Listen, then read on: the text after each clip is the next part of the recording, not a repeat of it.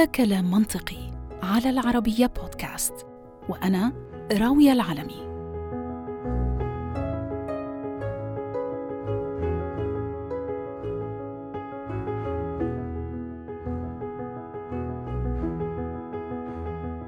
عرقنا البشري بدأ يوصل لقمم ما تعودنا عليها من قبل في شتى المجالات عامة وفي التكنولوجيا خاصة. ففي نهاية العام الماضي وبداية سنتنا هادي 2023 فوجئنا بآخر هاي الصرعات فشو رح يكون شعوركم لو قلت لكم إنه هناك اختراع جديد بيستطيع إنه يقوم بمهامكم بضغطة زر فقط؟ لا مش بس يقوم فيها ولكن كمان ينهيها في ثواني معدودة. في الغالب السؤال اللي رح يدور في ذهنكم هو عن أي نوع من المهام أنا عم بحكي؟ وشو رح يكون رأيكم لو أجبتكم بأنه عم بحكي عن معظم إن لم يكن كل أو أي مهمة في مجال دراستكم أو عملكم. مثلا يمكن لهذا الاختراع أنه يقوم بكتابة ورقة بحثية عن أي موضوع كان أو أنه يكتب سيرتكم الذاتية أو حتى أنه يعطيكم سيل من النكات والقصص المضحكة. إن لم تعجبكم طبعا هاي النكتة بتقدروا إنكم تخبروا البرنامج إنه يصلحها أو إنه يغيرها أو حتى إنه يبسط شرح المواضيع المعقدة اللي بتستعصي على الفهم. مثلا إنكم تخبروه إنه يبسط هذا المفهوم الفلاني لسن خمسة أو عشر سنوات إلى آخره. أو إنه يحل المسائل الرياضية المعقدة وإنه يشرح خطوات حلها خطوة بخطوة. وبالرغم من انعدام المشاعر عنده إلا أنه تخيلي هو قادر على تقديم المشورة لكم بشأن علاقاتكم الاجتماعية مع الأهل مع الأصدقاء مع الحبيب. وهذا مش كل شيء ولكن أيضا بإمكانه أو بإمكان هذا الاختراع كتابة النوت الموسيقية تخيلوا. وبكافة فروعها على فكرة بإمكانه أنه يكتب الشعر والأدب وإن كانت طبعا اهتماماتكم علمية أكثر من أدبية فهو كمان قادر على كتابة الألغوريثميات وبرامج الكمبيوتر وكتابة مواضيع وترجمتها كمان لعدة لغات. الحقيقة يمكن لهذا الاختراع عمل أشياء كتير كتير بس أنا بصراحة تعبت من الكتابة.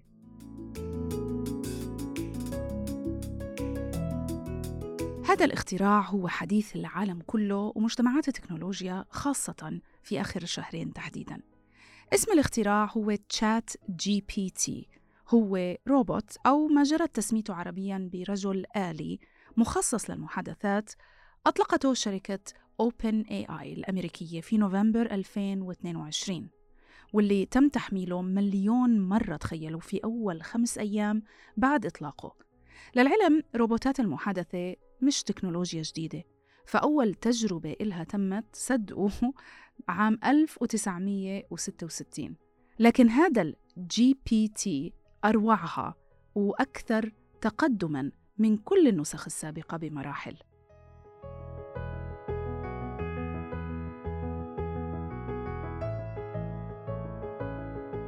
وقبل ما ندخل في التفاصيل متابعينا الكرام بحب أرحب بضيفنا في حلقة اليوم الأستاذ أدهم الغامدي مؤسس مؤسسة تك فويس آه، رح تلاقوا في إلها كتير حسابات على كل مواقع التواصل الاجتماعي الحقيقة وأنا عن طريق هاي الطريقة اهتديت آه، لإله من كتر آه، يعني غنى المعلومات والمحتوى اللي هو طبعا بيشاركنا فيه على صفحاته. أهلا وسهلا فيك أستاذ أدهم. أهلا وسهلا فيك. الله يخليك إن شاء الله. نشكرك على الاستضافة الكريمة. والله شرف لنا حديثنا اليوم عن ChatGPT اللي كثر الجدل حوله كل الناس عم تحكي عنه في مخاوف آه، بتدور آه، بشأنه. ليش كل هالاهتمام فيه بهاي المرحلة؟ وأنا طبعا بوقت لاحق من هاي الحلقة رح أشرح للمتابعين شو بيعمل بالضبط بشكل تفصيلي ولكن حابة أسمع منك رؤيتك لشو هو آه، برنامج الذكاء الاصطناعي هذا. ال ChatGPT هو اشتهر لأنه يعني إحنا لما نجي نشوف عالم محركات البحث يمكن لنا 10 إلى 15 سنة نفس محركات جوجل. البحث ما تغيرت أو ما تطورت. وثلاث ارباع إيه. الناس يعني ما بتستعمل إلا جوجل أصلا. yes أكيد. آه اللي صار إنه ChatGPT لأول مرة قدر يعمل ثورة في هذا المجال. هي عبارة عن دردشة chatting يعني مع ذكاء اصطناعي بتسأله أي سؤال بيعطيك الإجابة فورا. بعكس جوجل اللي انت بتدخل بتكتب السؤال بيطلع لك links كثير بتقعد تختار وتدور إيش الإجابة الأصح والأفضل هو بيختصر عليك الوقت. تساله سؤال وبيعطيك الإجابة بشكل مباشر. يعني يعني هم حصلوا على أول مليون user خلال خمسة أيام فقط. قد إيش الناس يعني كانت تحتاج شيء بهذه الطريقة يعني. طيب بيقدر يعطيك جواب في كل المجالات؟ يعني هل كل المجالات تخضع لتحويلها للذكاء الاصطناعي حتى الشغلات الأشياء اللي إحنا البشر نتميز فيها اللي هي أغلبها شغلات متصلة بالإبداع creativity. صعب تعلم حدا آه الإبداع. هو صعب ولكن أنا يعني أنا بديت أجربه لي فترة بستخدمه بجربه صراحة. انصدمت إنه في شغلات يعني مثلا عنده sense of humor خلينا نقول إنه شوية دمه خفيف كمان. ممكن يكون بيكون دمه خفيف. أحيانا أخرى بيكتب بتقول لي بتقول له أكتب لي مقالة بالرغم من إنه قد يكون المقالات أو الشغلات هذه نعتبرها فن أو ذوق لا هو بيكتب وبيكتب بطريقة يعني ممتازة خلينا نقول. آه بالإضافة إلى ذلك بيختصر الوقت في شغلات أخرى. مثلا صار في ناس بيقول مثلا اكتب لي إيميل لمديري أحمد إنه أنا أعتذر عن الاجتماع لظرف طارئ أو غيره. بس أنت تكتب هذه الجملة البسيطة. هو بيكتب لك formal email أو رسمي بطريقة صحيحة بيرتبها لك أنت بس تعمل اعتماد أو إرسال بيرسلها لك على طول. يعني بيقدر يكون سكرتير يعني هو بيختصر الوقت. سكرتير شخصي بيقدر يكون بالنسبة لك يعني. ممكن يكون yes طيب اسمح لي خلينا آه، نتابع إخبار متابعينا الكرام حول تفاصيل هذا البرنامج ومنتابع الحديث.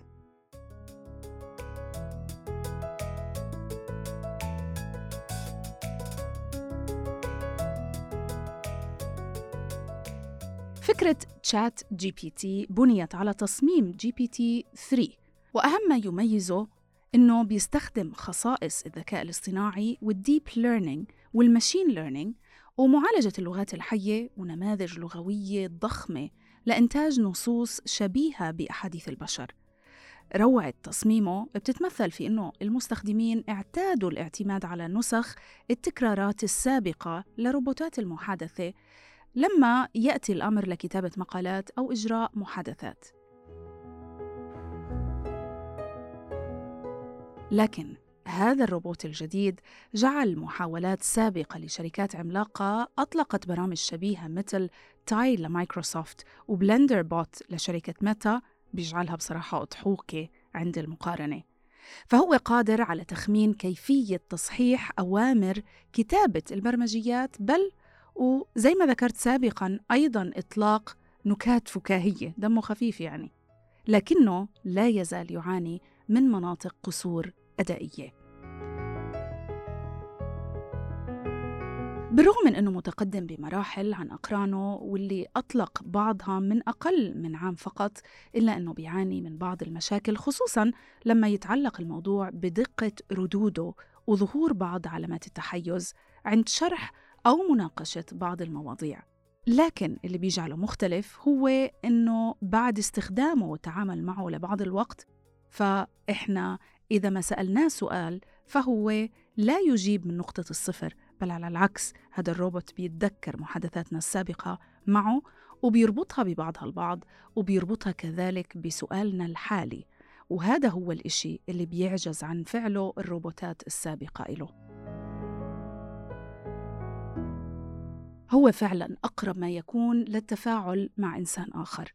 ولكن يمكن في بعض الأحيان هذا التفاعل مع هذا الروبوت ممكن يكون أفضل من التفاعل مع إنسان آخر لأنه هذا الروبوت إذا أخطأ رح يعترف ويقر لإلنا بأنه هو أخطأ في محادثة سابقة بينما كثير من البشر ما بيعترفوا بمثل هذا الخطأ. في صفحة المقدمة لشركة صانعيه OpenAI تمت الإشارة إلى أنه أثناء الحديث مع GPT فإنه هو قادر على الإجابة على أسئلة تالية لموضوع تمت مناقشته سابقاً زي ما إحنا البشر بنخزن حديثنا في الذاكرة. والاعتراف بالخطأ واللي هو شيء قليل جدا آه، أو قلما نفعله إحنا البشر. ولكن هذا الروبوت بيعترف فيه زي ما ذكرت وممكن في بعض الأحيان يرفض الإجابة عن أسئلة هو بيوجدها غير مناسبة.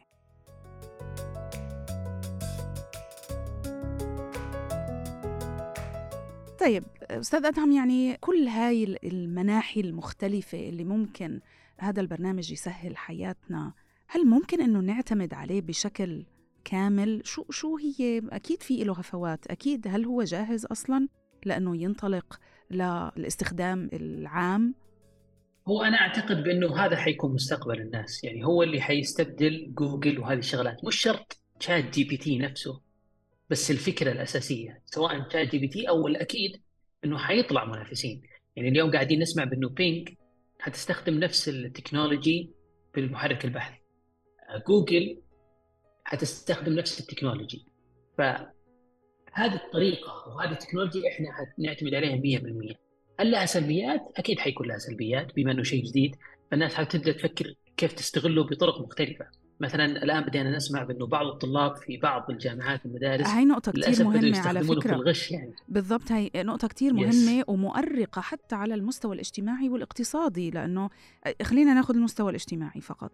بتحكي عن الطلاب اللي بيستخدموه للغش يعني أنا مطلوب مني اسي أو موضوع وأنا طالب ماجستير حتى ممكن أكون ولا طالب دراسات عليا وأستعين بهذا البرنامج. طب أنا شو تعلمت؟ شو شو جودة هذا التعليم اللي أنا تلقيته وكيف رح يكون مضاعفات هذا سلبا على سوق العمل وعلى المجتمع ومستوى يعني جودة مش بس التعليم ولكن العمل بعد ذلك.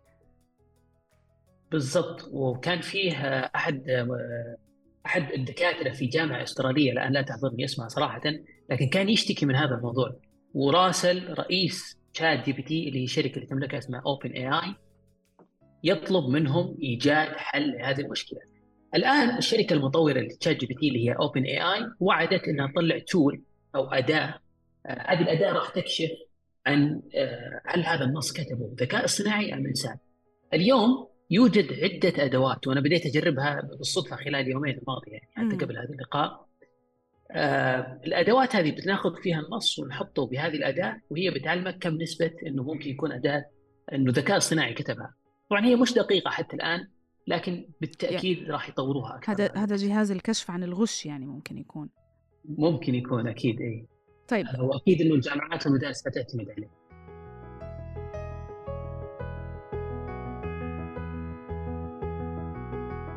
من أكثر الأشياء اللافتة للانتباه وأثناء بحثي وجدت أنه GPT قادر على تعلم مثلا كتابة ما يقرب من عشر فقرات عن موضوع ما بأسلوب أحد الكتاب المعاصرين أو حتى الكتاب القدامى.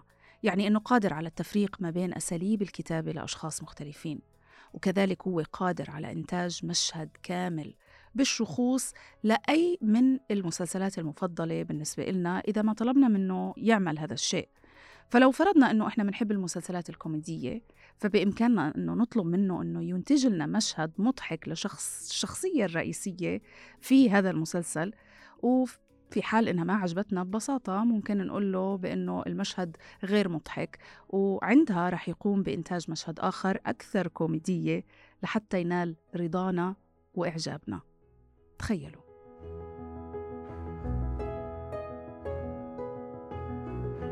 ما سبق هو جزء من OpenAI GPT-3 وهو تصميم لغوي هائل الحجم. هذا النوع من التصميمات بيعتمد على ضخ كميات مهولة من المعلومات واللي أغلبها من الإنترنت وبعدين بيقوم بفرزها وتصنيفها وتبويبها.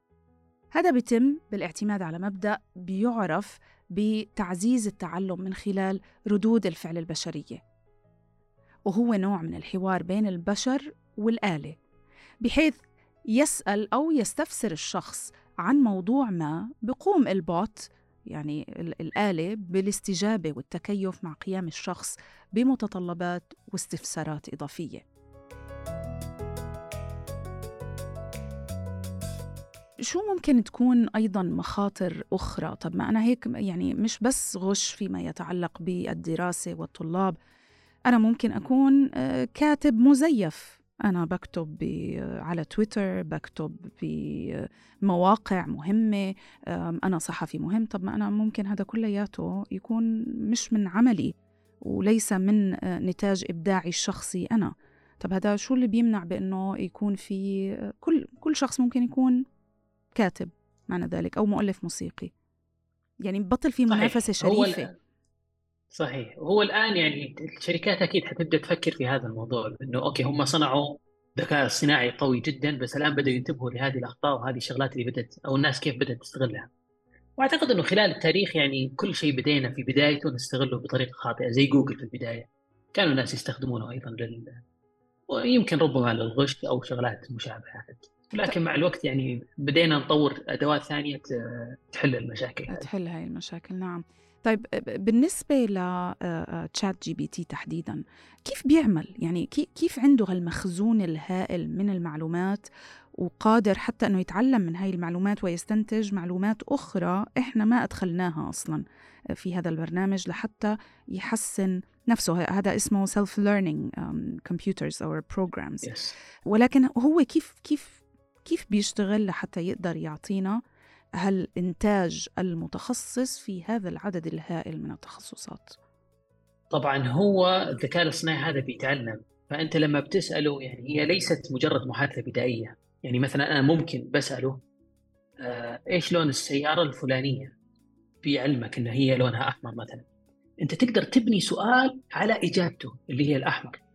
أي سؤال ثاني. فهو بيكمل معك المحادثة. فهي محادثة متسلسلة ليس سؤال جواب سؤال جواب بشكل منفصل. هذه المحادثه المتسلسله هو بيتعلم منها. إيش الناس بيكتبون له؟ إيش الناس بيحتاجون؟ مع الوقت يبدأ يتعلم. الشيء الثاني OpenAI هم عندهم شراكة مع شركة مايكروسوفت. شركة مايكروسوفت أساسا هي أحد الشركات المستثمرة في OpenAI اللي تملك ChatGPT. هذا هذا هذا. هذا الخبر. جديد لأنه كان في خبر من اليوم أو بالأمس بأنه أو بالأيام الماضية بأنه مايكروسوفت تنوي استثمار 10 مليارات دولار في OpenAI شركة اللي هي وكأنها شركة منافسة نوعا ما لأنه مايكروسوفت نفسها حاولت إنها تنتج أيضا برامج AI مشابهة شو دلالة هذا الموضوع ولا هي أصلا كانت مستثمرة فيها لا هي استثمرت فيها في 2018 ب 1 بليون اللي هو مليار دولار في 2018 لما شافوا التطور العظيم في 2020 تقريبا استثمرت ب 2 مليار. الآن بسبب إنه النجاح الكبير حيستثمروا ب 10 مليار دولار. فهم جزء من هذا المشروع مايكروسوفت جزء من هذا المشروع من زمان. فاللي صار إنه اوبن اي اي وتشات جي بي تي استفادوا من مايكروسوفت استفادوا من محرك بينج اللي عندهم والمعلومات اللي فيه واستفادوا من الخدمات السحابية اللي تملكها مايكروسوفت واللي تقدمها لمعظم الشركات بالسوق. فكان في نوع من الشراكة اللي استفادت منها من حيث ال knowledge والمعلومات. طيب أحد أبرز ال الانتقادات حول ChatGPT هو إنه وحتى باعتراف الشركة نفسها ومطوري هذا البرنامج بإنه ممكن إنه يخطئ يعني يعطيك بعض المعلومات آه، وكأنها حقيقة واقعة وأنت تصدق أنها حقيقة واقعة أو آه، بأنها صحيحة. وبعدين يتبين أنه خاطئ وحتى ممكن يخبرك آه، في الشات القادم إنه معلش أنا أخطأت لما سألتني عن الموضوع الفلاني آخر مرة. هل يمكن تدارك هاي الأخطاء مع الوقت؟ وهل وجود هاي الأخطاء بيجعله غير جاهز وغير يعني يعني لا نستطيع أن نثق فيه مئة في المئة ونستخدمه آه، بثقة عمياء؟ آه، أكيد. الآن ما أتوقع أن نقدر نستخدمه بثقة عمياء السبب أنه حتى النولج اللي موجودة عنده هي ليست محدثة إلى اليوم ليست بتاريخ اليوم. يعني آخر تحديث شفته تقريبا كان في 2022 فالداتا اللي عنده والبيانات اللي عنده شوية تعتبر قديمة مقارنة بال إذا أنت بتبحث في موضوع يحتاج يكون محدث بشكل يومي خلينا نقول. فمش شرط إنه معلوماته حتكون دقيقة. تحدثت بكثير حلقات سابقة عن موضوعات تكنولوجية منها مثلا Optimus الروبوت اللي إيلون ماسك أه، أنتجه للمساعدة في الأعمال اليدوية. المشكلة أو يعني أنا بطلع بنظر للموضوع الأعمال اليدوية fine إذا إذا في روبوت يعني يشيل هم هذه الأعمال عن عاتقنا لحتى نتفرغ لأعمال أكثر أهمية. أغلبها الأعمال الذهنية خلينا نقول أو العمل اللي ممكن من خلاله ننتج ونبدع. فإذا كمان بدنا نطور برامج لتعمل هاي الأعمال عنا الأعمال الذهنية والأعمال البدنية. شو فائدتنا إحنا؟ شو رح يكون تداعيات هذا على المستوى الاقتصادي؟ طب ما كتير ناس رح تخسر أشغالها. في كتير أعمال جوبز ما رح تكون موجودة.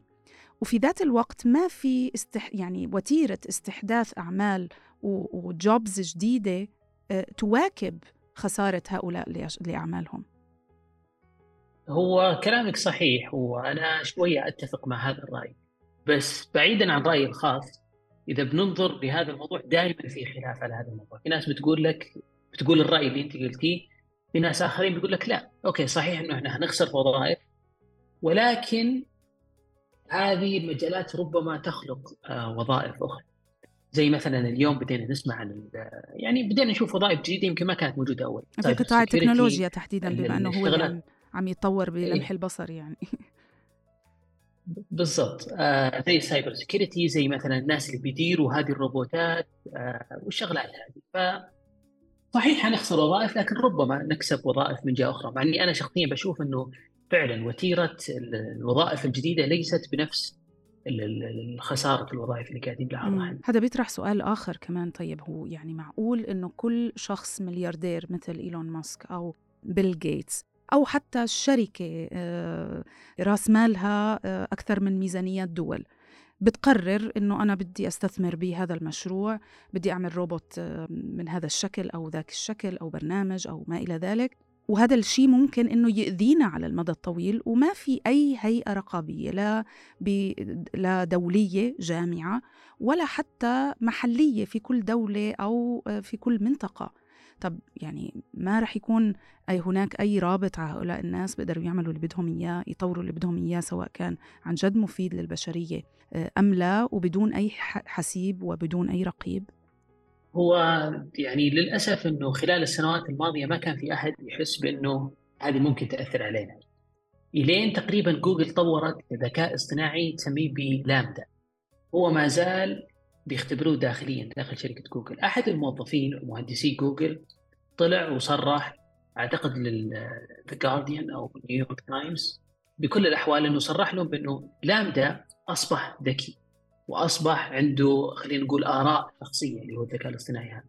وإنه إحنا ما نعرف إذا ممكن إنه يقلب علينا بعدين أو ممكن بالضبط. يسوي لنا أي مشاكل. فوقتها طبعا جوجل أكيد إنها أنكرت هذا الموضوع.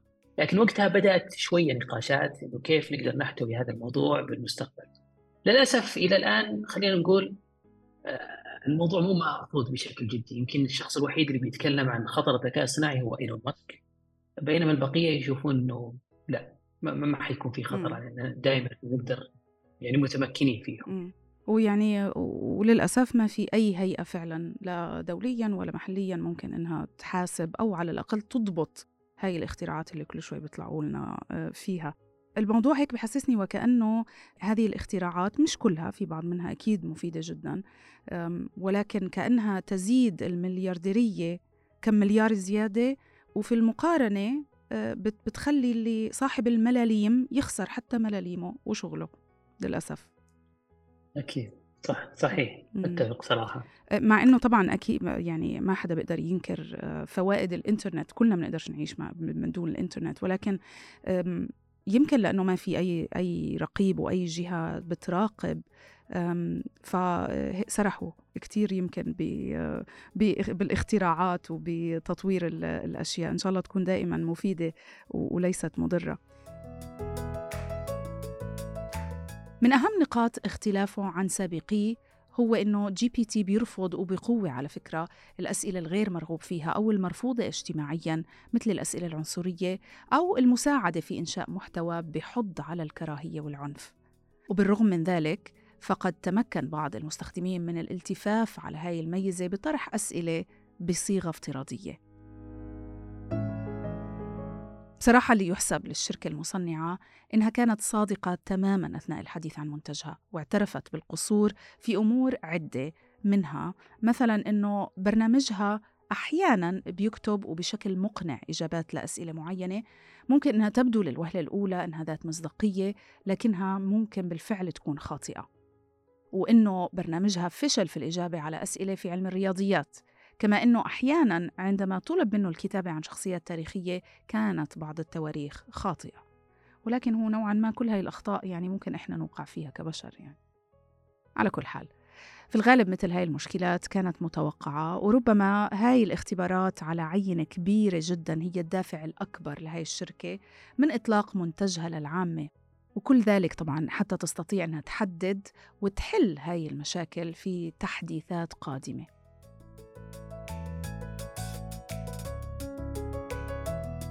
بالرغم من محاولات الشركة زرع خصائص كثيرة للحد من مشكلات المعلومات الخاطئة والإجابات المهينة واللا أخلاقية في برنامجها إلا أنه GPT مش منتج كامل بعد.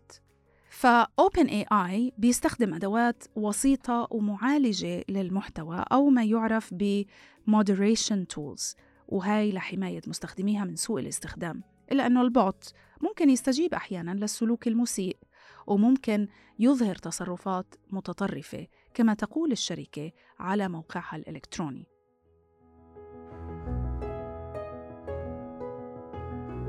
التطبيق معرض لأنه يملأ بالمعلومات المضللة لدرجة أنه الشركة نفسها صرحت بأنه ممكن أنه يستخدم لأغراض شريرة مثل أنه يقوم بانتحال شخصية ما على الشبكة العالمية.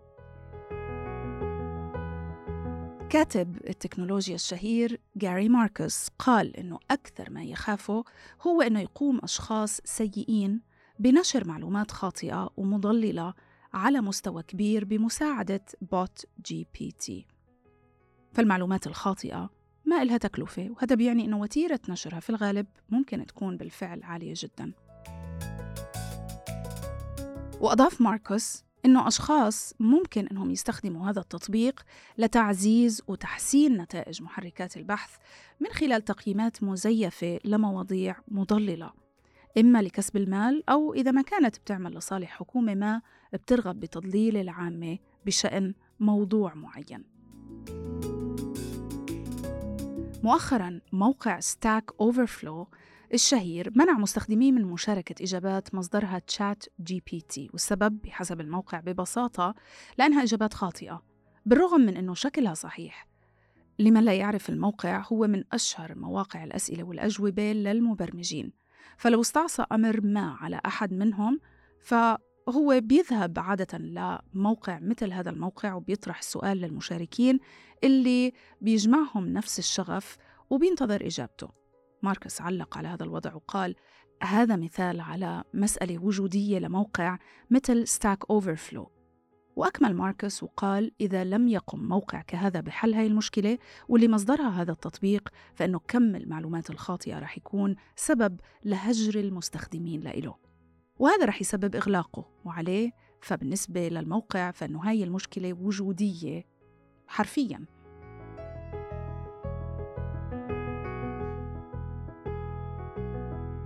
قبل ما ننهي بحب إني أرجع لسؤال آخر فيما يتعلق ب ChatGPT اللافت فيه كمان وبرضه من أحد الانتقادات عليه بإنه يعني قادر إنه يعطيك نصيحة شخصية. في علاقاتك مع أسرتك مع شريكك مع كذا ولدرجة أنه آه، سمعت شفت خبر بتحدث عن امرأة قررت بناء على جواب سؤال لإلها هي سألته ل ChatGPT قررت إنها تنفصل عن زوجها. فيعني كمان كوارث اجتماعية ممكن تصير. كيف كيف ممكن صراحة كيف ممكن يعني م. كمبيوتر يتعاطى بمشاعر؟ أنا ما يعني أنا ما سمعت هذا الخبر إلا منك يعني جديد علي صراحة بس آه لما بديت تقولين الخبر أنا كنت قاعد أقول يا رب إنه مو كذا القصة يا رب إنه آه يعني لا تركت. شيء غريب. آه للأسف آه شيء غريب يعني ما أدري كيف في ناس ممكن تثق بالكمبيوتر بموضوع المشاعر أو موضوع إنه إيش أسوي في حياتي إيش بيخلي الكمبيوتر يقرر يعني آه هذا الخطأ وهذا هنا هنا إحنا صراحة ما أدري إيش أقول بس إنه خطأ الصراحة. يعني إحنا اللي قاعدين نعطي الذكاء الاصطناعي هي القدرة وهي السطوة. فعلا فعلا. Yes. فبالتالي إذا إحنا اللي اخترعناها المفروض إنه بإيدنا نسيطر عليها إن شاء الله. أكيد شكرا جزيلا يعني على كل هاي المعلومات المفيدة وهذا الحوار اللطيف. أستاذ أدهم الغامدي وإن شاء الله أكيد رح يكون في لنا لقاءات آه، أخرى في كلام منطقي. الله يخليك. لي الشرف. شكرا جزيلا لكم وإن شاء الله في حلقات قادمة إن شاء الله. إن شاء الله. شكرا.